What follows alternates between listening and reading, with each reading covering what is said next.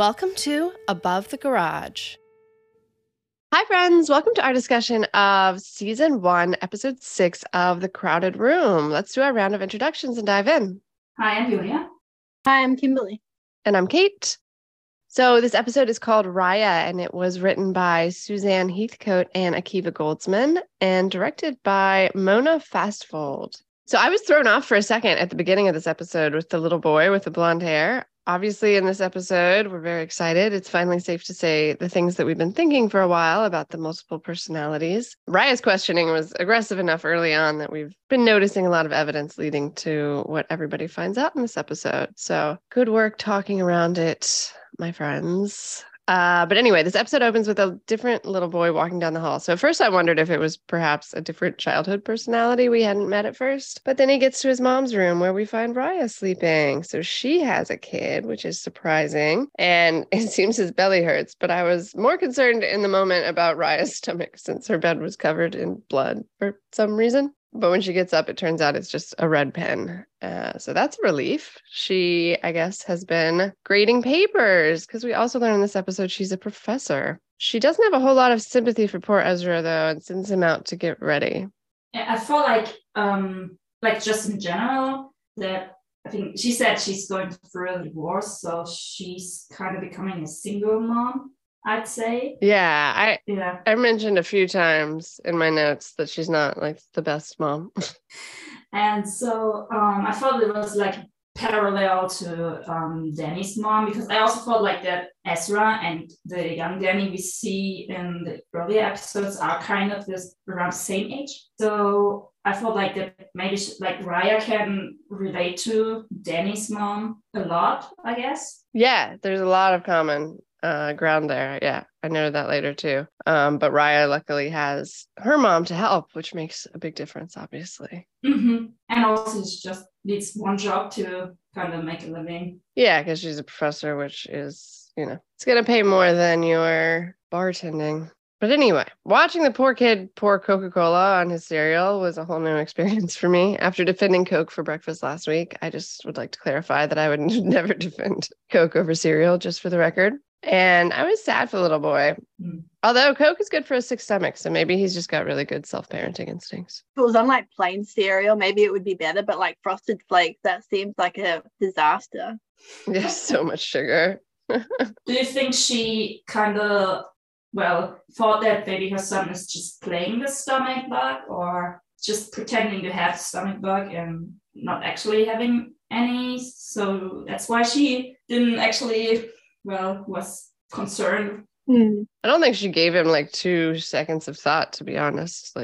Yeah, he's either done it before, right? Like to get out of school, or it's literally just the Coke and Frosted Flakes that he's been eating that is causing his stomach problem.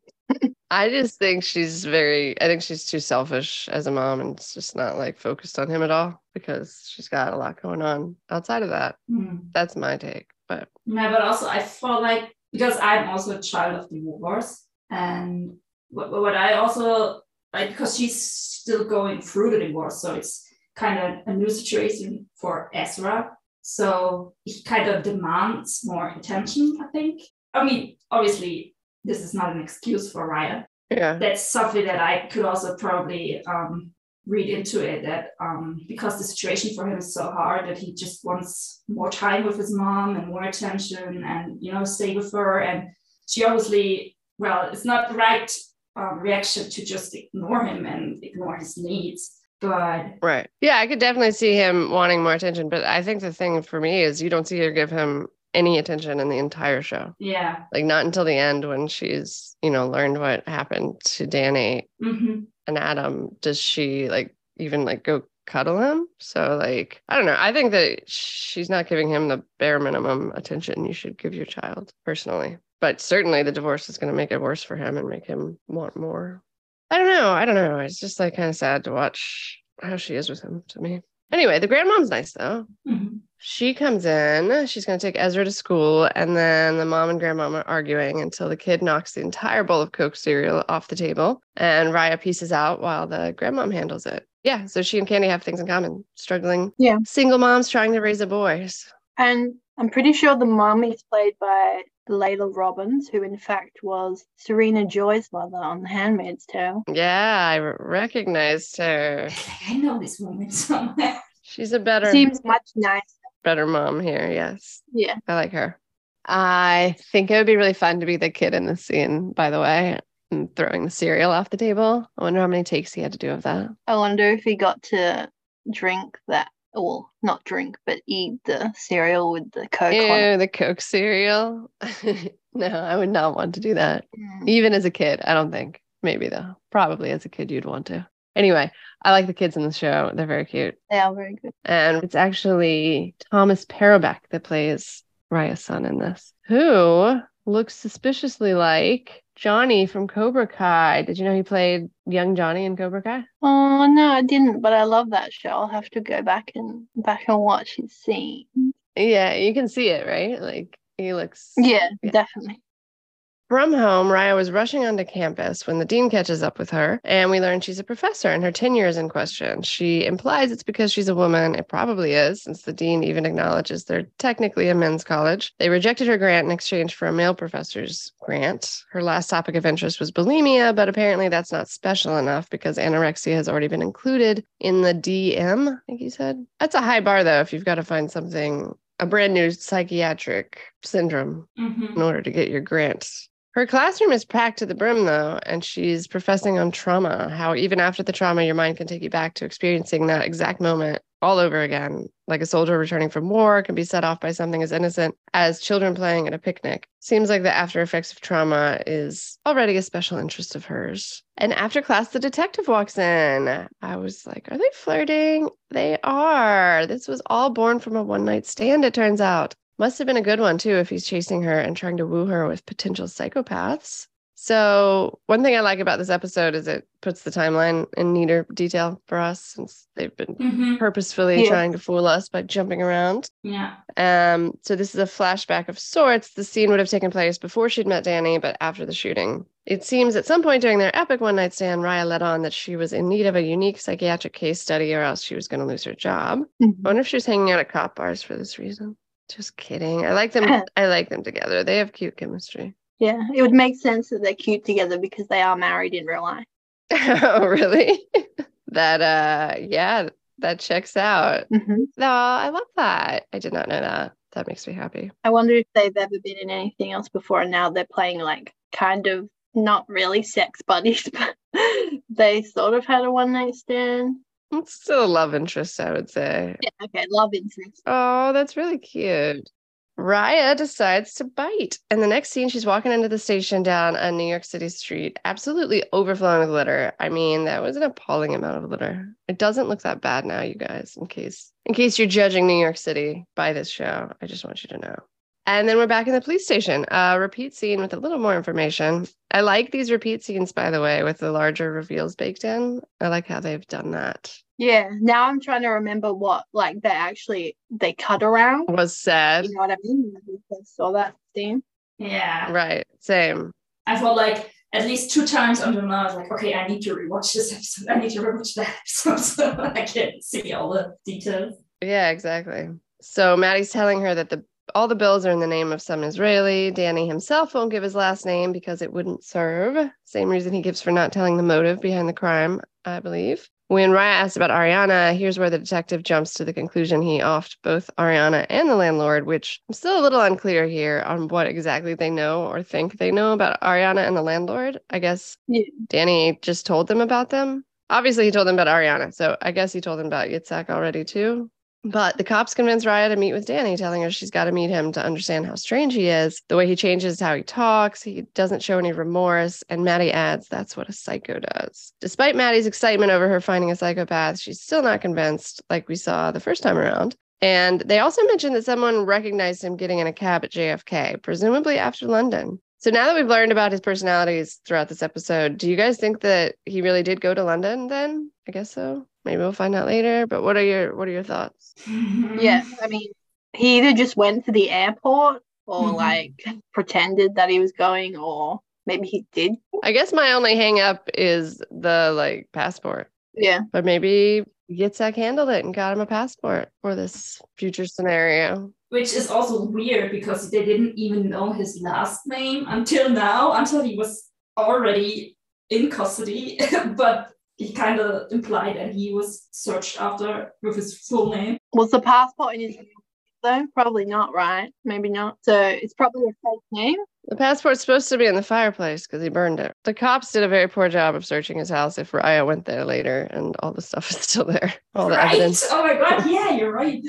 But I guess another reason that I have been thinking that maybe he did go to London is because like the guys at the other table like staring at him funny and stuff. Like I don't see why that would have been baked into his imaginary trip to London, but it's hard to like yeah, it's hard to know. And do we hard to pinpoint? Yeah, did we ever find out last episode that his dad did in fact move to London? He did, right?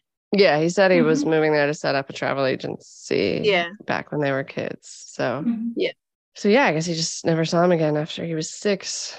But anyway, I still don't know if he went to London, but I guess if he got kind of picked up at JFK, I guess he did, most likely. But maybe we'll find out later.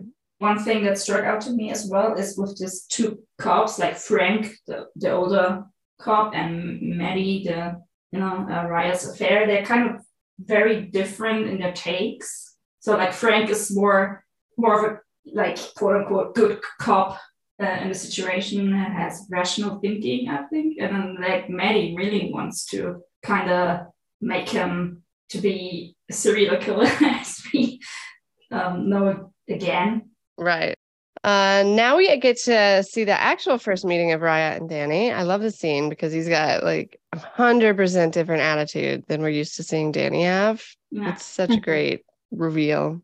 He's still in the he's still at the police station interrogation room, so he can't have been apprehended that long ago. But he's cocky as fuck. He doubts her interest in getting him off the hook, even though he tells her Ariana did it. All before his big magic trick, he escapes from the handcuffs, which is interesting. Where have we seen handcuffs before? Yes. We saw them being purchased when he was younger, right? But we hadn't seen him actually escape them yet. No, we hadn't. We just saw him purchase them. And usually when they show us stuff, it's going to come back. Yeah. And we thought because he was like showing off his magic at the time, that it was involved in that. So good practice, smart, good forethought on Johnny's part, learning that trick early on.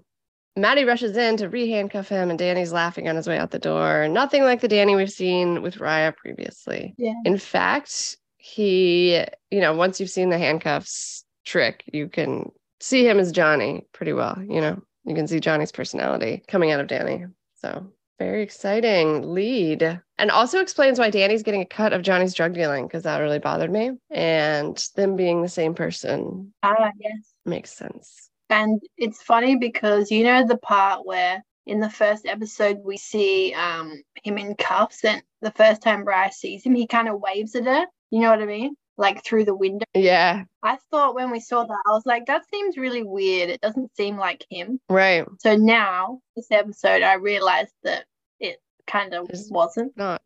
Right. Yeah. I still think Rya's questioning was kind of like aggressive to make you kind of wonder about this earlier than this episode. Oh, yeah. But I do think it's cool how they only showed Danny and Danny's personality, the whole in all the earlier episodes. And then you learn the very first meeting that, he's a totally different version of himself. Yeah. I think if you listened, definitely, like you said, if you listened to Rya's questioning, that was a giveaway for me. Yeah. It was definitely why is she questioning him this way? Right. Because she kept saying, okay, so he was everything you needed him to be in that moment, and he appeared out of nowhere, and then he disappeared. She was really banging those points. Very convenient things happening all around you, Right. And she was repeating it a lot. So even though I hadn't read the real story, it became evident that was likely what's going on. Mm. But Apple did not want us to reveal that, so it's exciting to be able to talk about it now. So what episode did you kind of clock it the first time? You both didn't read anything, right? I didn't, so that's right. It's a little bit tough. We did watch the first three pretty close together. Yeah, definitely by 2. I just can't remember if it was in one or in two where I started to catch on, but it was entirely because of Rya's questioning. I think me too. If it hadn't been shown through the lens of her questioning, then maybe it would have taken longer for me to catch on. And also it's been done, you know, before. So it's something that your brain considers as an option now, I think. Yeah, right. Definitely true. When I watched this episode and they first brought up the DID, and when we also first see Danny as one of his alter egos, kind of, I can't stop it, but it happens every time that I remember Split, like the movie. So yeah. So like with James McAvoy, and he does all those different characters in one, kind of. Right. And this is not long ago. I mean, I think the movie was from 2016. Oh, I never watched that because that looked creepy as shit. Yeah. It's not horror. I would say it's a bit psychological thriller. I hate like psychological stuff like that though. I can't like. It seems to be able to stick with me. Oh, I love it. But it's so good. Yeah. I mean, Tom Holland in this show is also marvelous, like changing the personalities on cue and something like this. This is like the hardest thing an actor can do, in my opinion, probably. Yeah. Like switching personalities in a snap. When we first saw Tom change to Jack, I got goosebumps, and I thought that whole scene was like when he was Jack was so good. Yeah, incredible. Yeah, the acting performance was amazing. Walking outside, Rya tells Maddie she's going to pass, though. She's not convinced just yet that Danny is her career salvation. She also turns him down for dinner, which is too bad because they're cute together. Back home at dinner, Rya's real late and her mom's giving her shit for not giving Ezra any consistency. Ezra, who apparently spoke to his dad while she was gone, which displeases Rya immensely, so she grabs some wine. And she confides in her mom that her son pretty much hates her right now, won't talk to her, won't kiss her goodnight or cuddle with her. So what's she supposed to do? And her mom tells her to just keep on loving him the same way she has to do with Rya, no matter how hard she makes it. Yeah, I liked the advice of her mom, kind of that. Yeah, you will love your kids no matter what they do because they're your kids. But right, I'm not sure if that's true for everyone. She's nice though. I like the mom in this a lot. The grandmom. Yeah. And then Rya's having dinner with her ex-husband. She's voluntarily having dinner with him solo, but she's also telling him she doesn't want him talking to their son on his off days. So they have an odd relationship. Yeah. But it's definitely easy to see why she's divorcing him, as he's condescending and sexist and a bunch of lovely attributes. And he's been talking to her boss about her, which is obnoxious, and tells her that she's ruining her career with an obsession with extreme cases, outliers of psychological diseases, which is something that I've thought about in regards to her, but I also kind of made it seem like she needed to do something like that to get tenure from her dean. So yeah, although they were saying like they were telling her to go more mainstream stuff. Yeah, so I guess she doesn't have to be as obsessed with that if she is. Yeah, but I think like she says either now or later on, she says that people don't know about this kind of stuff, and that's why she wants to make it more known by the sounds of it. Yeah, because it's also helping people. Yeah, you know, exactly. She says later. I think that's with the lawyer, right? She says that. Yeah. Ex-husband's giving her some psychoanalysis about this stemming from her own insecurities rather than caring about the patient, like we were kind of just discussing. Everyone loves being psychoanalyzed over dinner, right?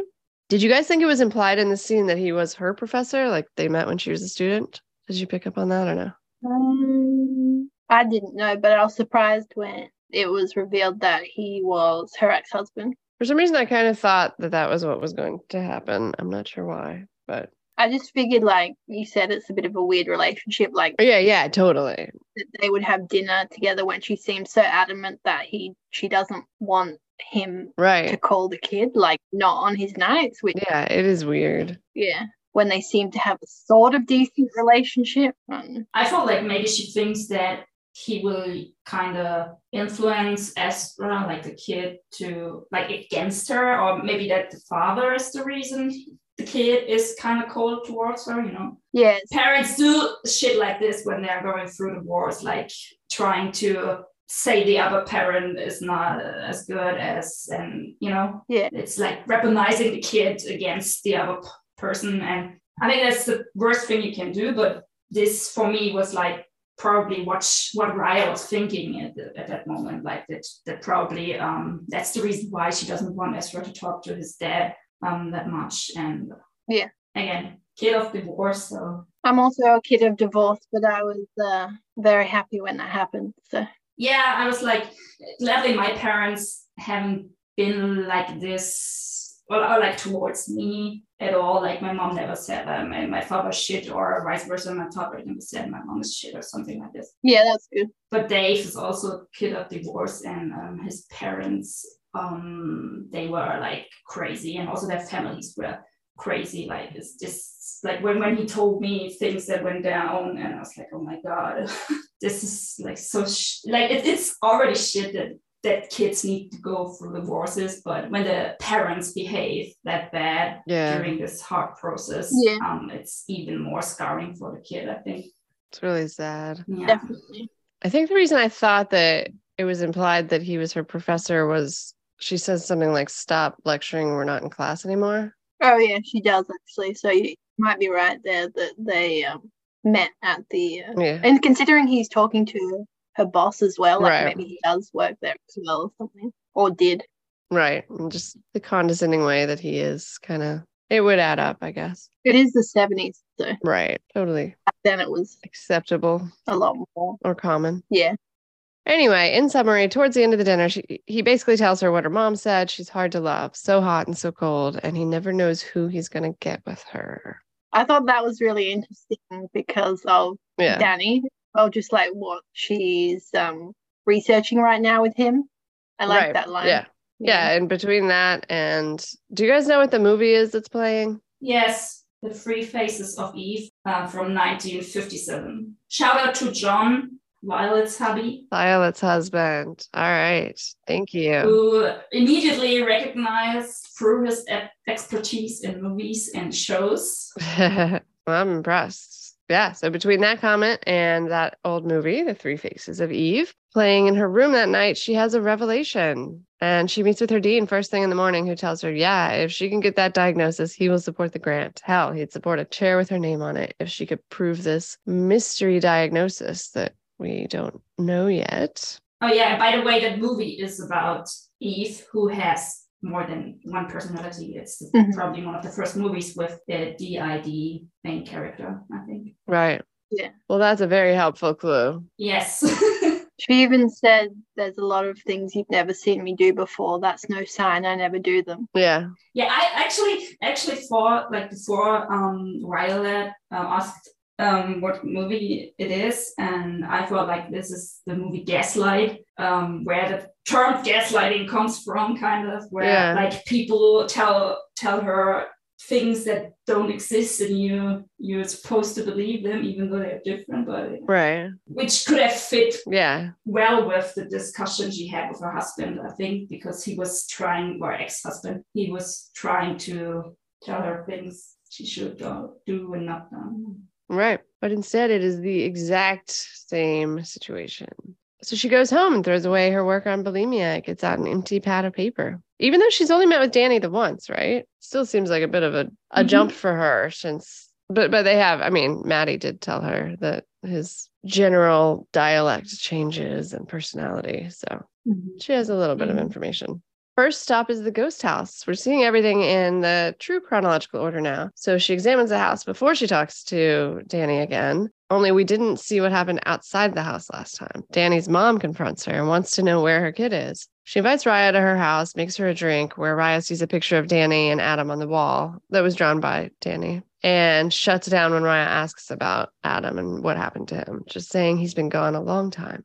Outside, Candy tells Rya about Danny, that he got kicked out of school for drugs and fighting, even though he was smart. And then she cryptically says, things just didn't turn out. Me and men. So she does blame herself a little, maybe. She swears to Rya, though, that Danny would never have attempted murder. He moved out a few years ago across the street. She figured she could keep an eye on him there since he didn't get along with her husband. And Rya asked her point blank if anything ever happened to Danny as a boy. It's important that she be honest. And once again, Candy just gets very defensive, tells her she doesn't know what people do. How could she? People do things that they don't look capable of all the time. And she suddenly got to go to work urgently. Do you think she knows then what Marlon did to Adam. Yes. Yeah. I think her excessive defensiveness means she knew, yes. Yeah. Personally. Yeah, I thought that as well. Maybe, possibly not to the extent of what happened, but right. I think she definitely knows something was going on. Right. Mm-hmm. Yeah, that's what I took away from it as well.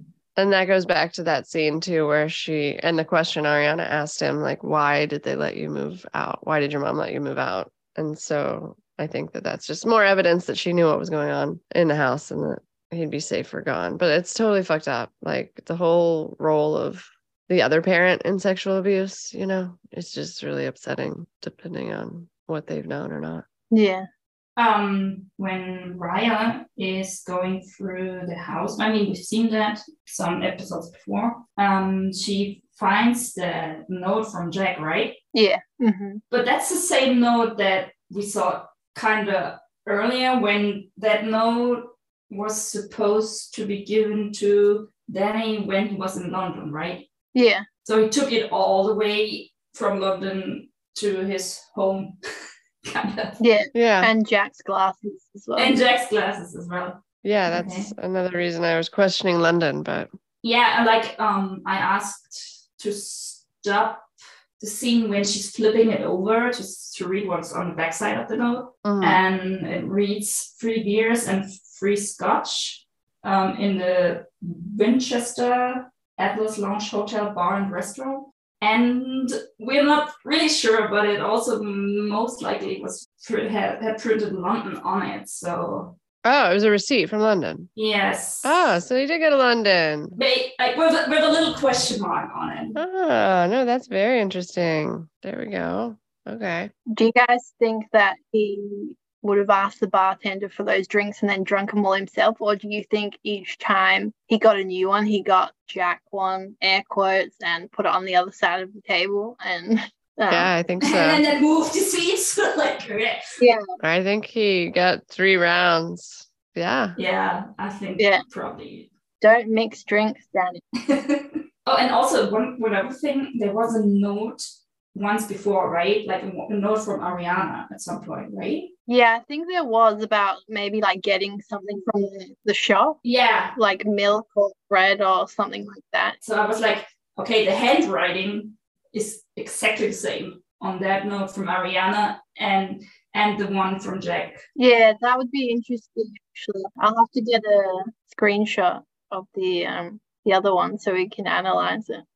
But I'm guessing... Yeah, it's probably going to be the same, right? Yeah, it was the same. So, because this was also a reason why I was wondering, like, what was happening if you actually went to London or not, and if Jack ever existed in episode 4, because it's like, okay, this handwriting is exactly the same as the handwriting on the note from Ariana a few episodes back, but... Yeah, when... Rya walks into Candy's house and you see the drawing of Adam and Danny like up with the other pictures, and she also mentions that Adam's been gone for a long time, so like we haven't yet heard obviously what happened to Adam outside of the abuse from Marlon. Yeah, but she came across a little cold, I think, like his mom when Adam was brought up. Like, I mean, Danny said he's dead, and she was kind of, I don't know, maybe it's her self-blame or guilt she's carrying. We'll see. Ezra's watching Happy Days at 10 o'clock that night as Rya's going through Danny's notebook of drawings. She stops on Jack's picture, traces his wrinkles, and then she goes back to Maddie. She wants to interview Danny again. When Maddie turns her down, she offers him dinner and he immediately lets her in. Men is so easy. That was shameless. Like, I was just like even before he like say yes, like, oh, maybe she said no sex first. I was just like, man, you're easy. Yeah. So easy to persuade you. Yeah. In hopes that maybe she's lying about the no sex rule. Or maybe he just likes her and wants to take her for a nice dinner. He does seem to like her, so yeah. I won't be mean to him. I'll just, what's the word? I'll wait and see. The benefit of the doubt? Yes, I'll give him the benefit of the doubt. Danny's in the cell. Rya asks him to pass a message to Jack for her. And he points out he's kind of stalked, but she adds, just if you can, tell him I'd like to help. And then he asks her about Rikers.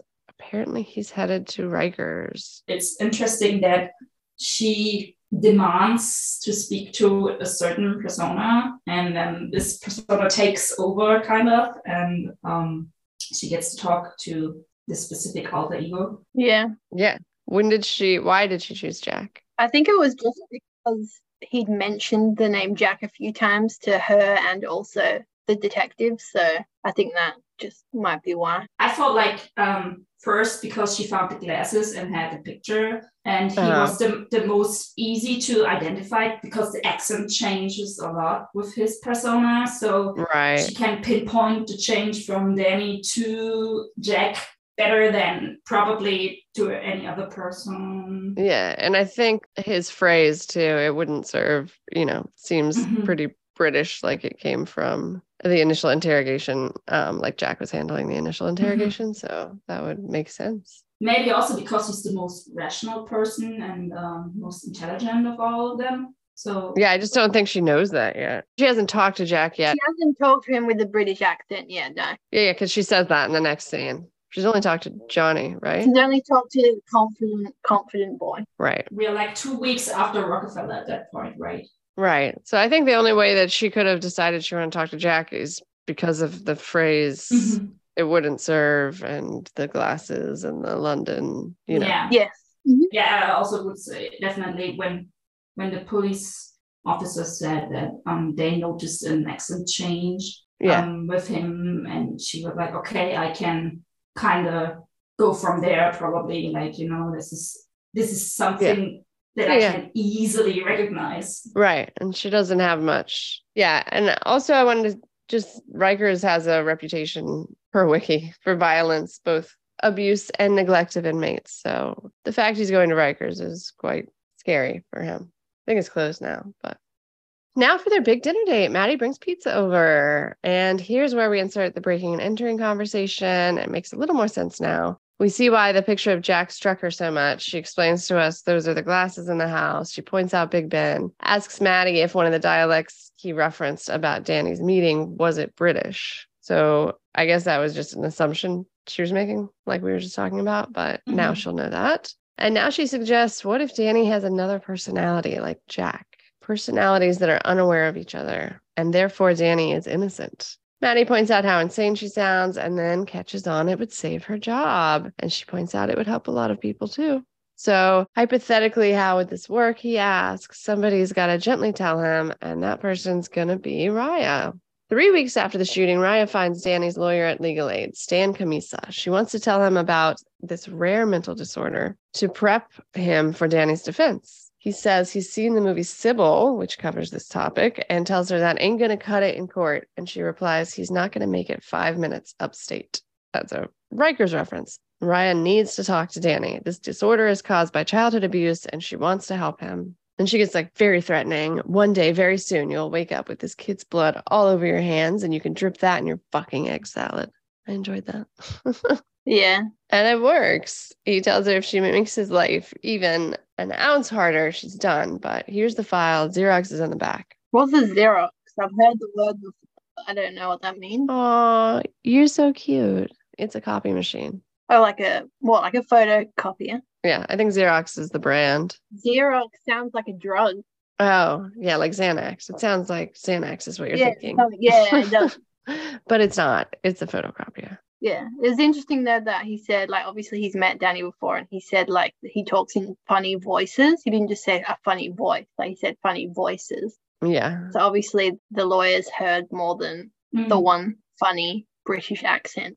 Right, and I think she kind of expected him to not know anything about the case, or at least was aware that was a possibility because, free Legal Aid is really overbusy and can't put the time in it that you can when you're paying someone. Yeah. But he did know, so that's good. A nice little guest spot here from Christopher Abbott, who I generally get confused with Kit Harington because they look very much alike. I can see that.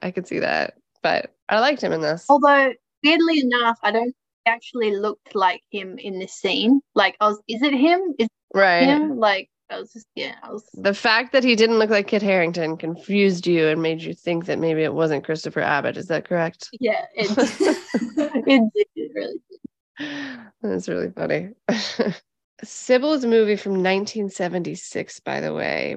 Shirley Mason was a psychiatric patient whose life was portrayed in the 1973 book Sybil, which was made into a movie. The book and subsequent film caused an enormous spike in reported cases of multiple personality disorder, but Mason later admitted she had faked her multiple personalities. Oh, she faked them. Okay, that's interesting. Yeah, that's pretty crazy. Like, his statement makes a lot of sense now. That, like, he thinks that probably Danny's just acting. Yeah. That he's fully aware of what he did and just pretending to be someone else and doesn't remember, kind of, right?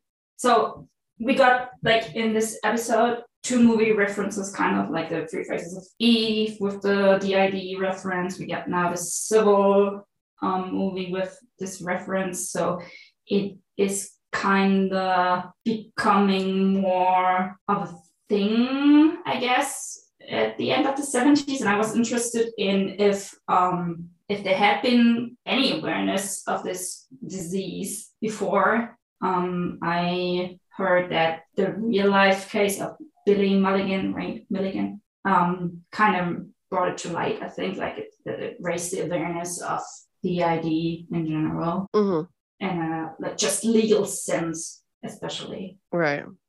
4 weeks after the Rockefeller shooting, Rya enters the interrogation room at Rikers. She asks the guard to uncuff Danny, and Jack walks in. Danny's body, Jack's personality. She immediately takes note of his different speech patterns, not just his accent, but his intelligence and the topics that he reads about and interests him.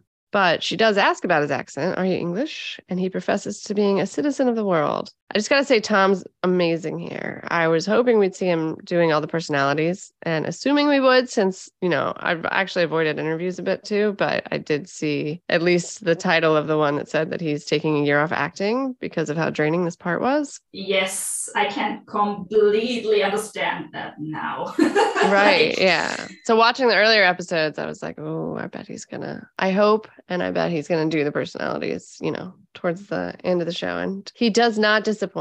Yeah, he's also producing, which is also a lot of work. You know, he's heavily involved with the production as well. So this is like, yeah, so much work. He's amazing.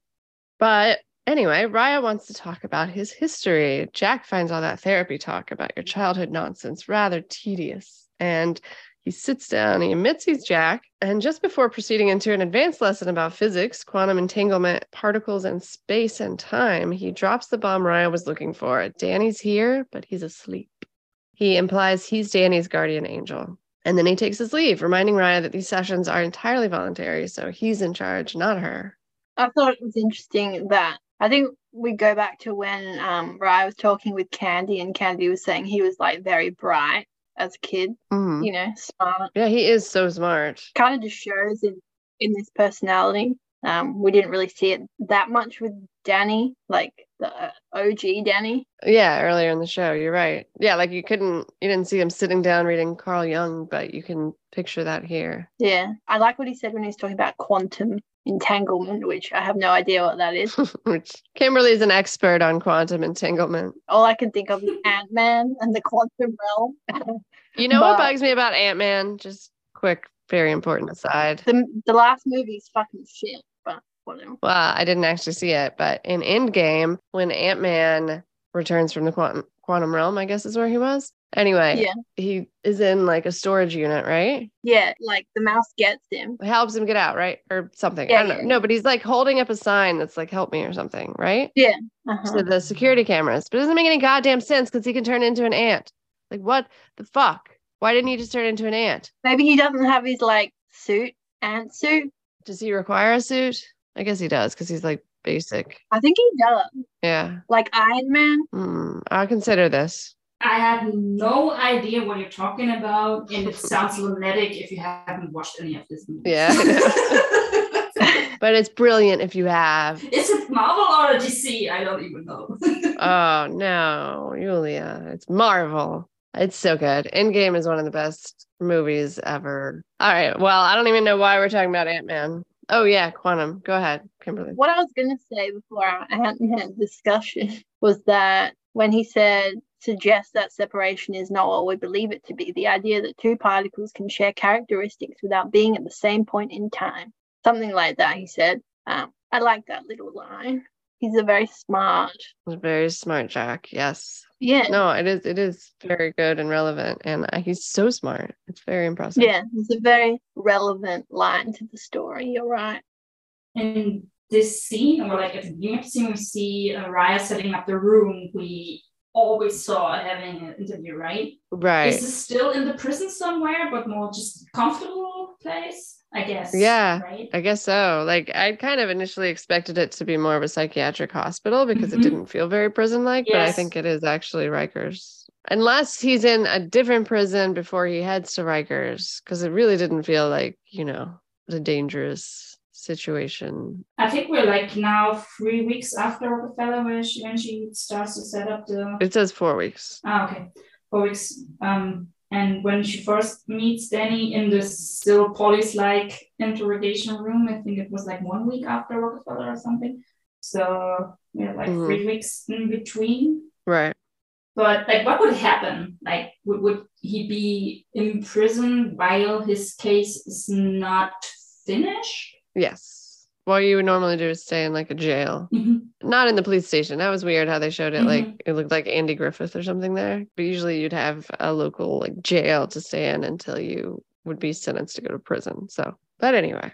That night, Maddie comes to her house with something that's obviously meant to blow her mind. A VHS. Something that will prove they'll never find the girl. Presumably Ariana. But we don't get to see what it is just yet. Just that she's equally fascinated watching the video. I forgot about that one. Like, I was just like, no, they're not going to show us what's on this freaking video. Yeah, hopefully they do. And then Rya's back in the interrogation room with Jack once again. She recalls that Jack quoted Carl Jung. Is it Jung or Jung? He's German, and the name is correctly pronounced Carl Jung. I can't say that.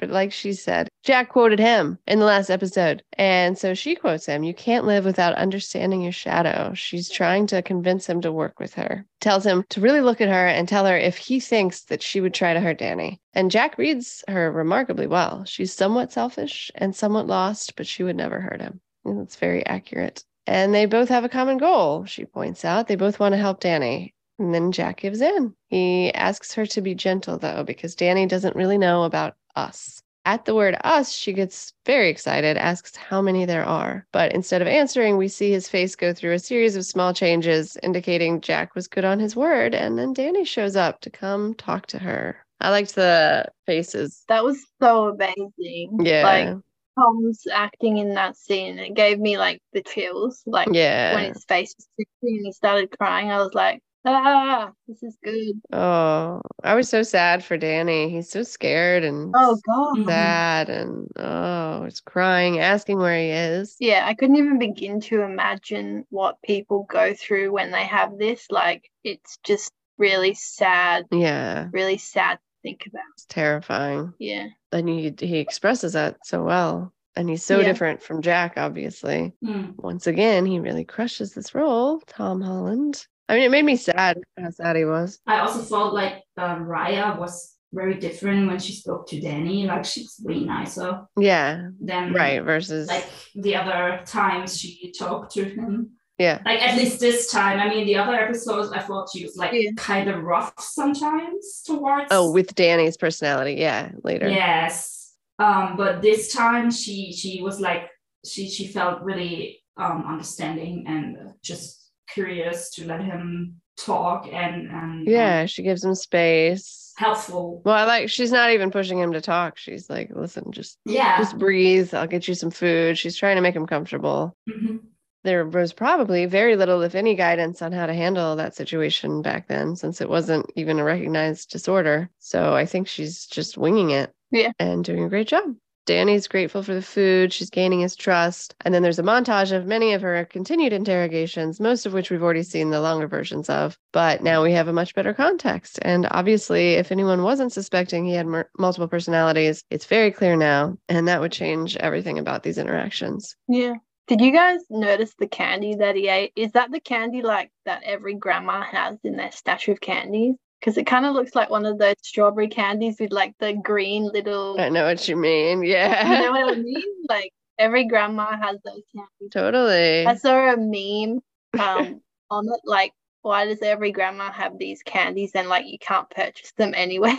Yeah, like where I've never seen them in the store, I don't think. So yeah. That is really funny. What was the other thing she gave you? It was like a cracker you get from like a vending machine or something. It was like an orange cracker with peanut butter in it. Ooh, like Reese's Pieces? Or no, it's of a similar like category as the candy you're discussing. Like not something you really go buy, but people have them. I guess you can buy them actually in a pack of like 10. Right. But they're not like high quality food. Okay. Back home, Rya's being a subpar mom again. Thank God for her mom, though. Her mom's basically being the mom to Ezra at this point. Brings in groceries for them so they have eggs in the morning while Rya works with a bottle of wine, which her mom talks shit about. And Rya remembers that she forgot to go up and read to her son. She tells her mom it's because she's working on a case about a boy who was hurt terribly, which her mom kind of points out as ironic. And then her mom asks what happened to him. And Rya admits if she's right about what happened to him, she wouldn't want to talk about it either. And then her mom reminds Rya of the turtle Rya used to use to express her feelings when she couldn't do it. Not so different from Danny, huh? Yeah. Oh, the turtle. Turtle was the one that spoke about her feelings. Yeah. It's just interesting. Like, obviously, it is very different from what Danny's doing, but also it's similar. And, you know, it's much more common thing for you could picture a kid doing, right? Yeah. Mm-hmm. I was wondering if the mother in this scenario felt like, because Rya said he is a boy, that she felt like that he's really young, but in like he's already 18 in real life, right? Like she did describe it differently. He would not be considered a boy. Yeah, she's viewing him as the child that he was, and yes. So her mom wouldn't be understanding the story quite accurately. You're right. Aren't all men boys until they're like 80 though? Yeah. 80. Valid point. I think the average lifespan for a man is 78, right? Oh. Is it? Pops is 87. I think like women are 82 and men are 78 or something. Or maybe it changed over the years. Ew, 73 and women are 79. Even worse. That sucks. That's surprising. I thought these days it'll change though. It'll change definitely, like with all the meds and all the shit that we've got these days. Like definitely. It'll go on. Back at Rikers, she's asking Danny for a happy memory again, but this time she leads into another question. Did he do something for you? Something that was very hard, something that only a brother would do, having to do with your stepfather, Marlon. And Danny tells her about the barn and how he would only ever take Adam inside. And obviously Danny feels tremendous guilt for that. We still don't know what happened to Adam afterwards, but we've had the confirmation she was looking for that Marlon's sexual abuse is the traumatic event that broke Danny. And she walks out to her car and lets herself cry for him. Goes home and gets down on the floor and hugs her mom like she's a child while the Beatles' Let It Be plays. And then she goes up to her own boy and holds him. It really is like so fucking heartbreaking. I'll never, ever understand how a parent could ever hurt a child like that. Or an adult ever hurt a child like that. Mm-hmm. Yeah. It gave me goosebumps.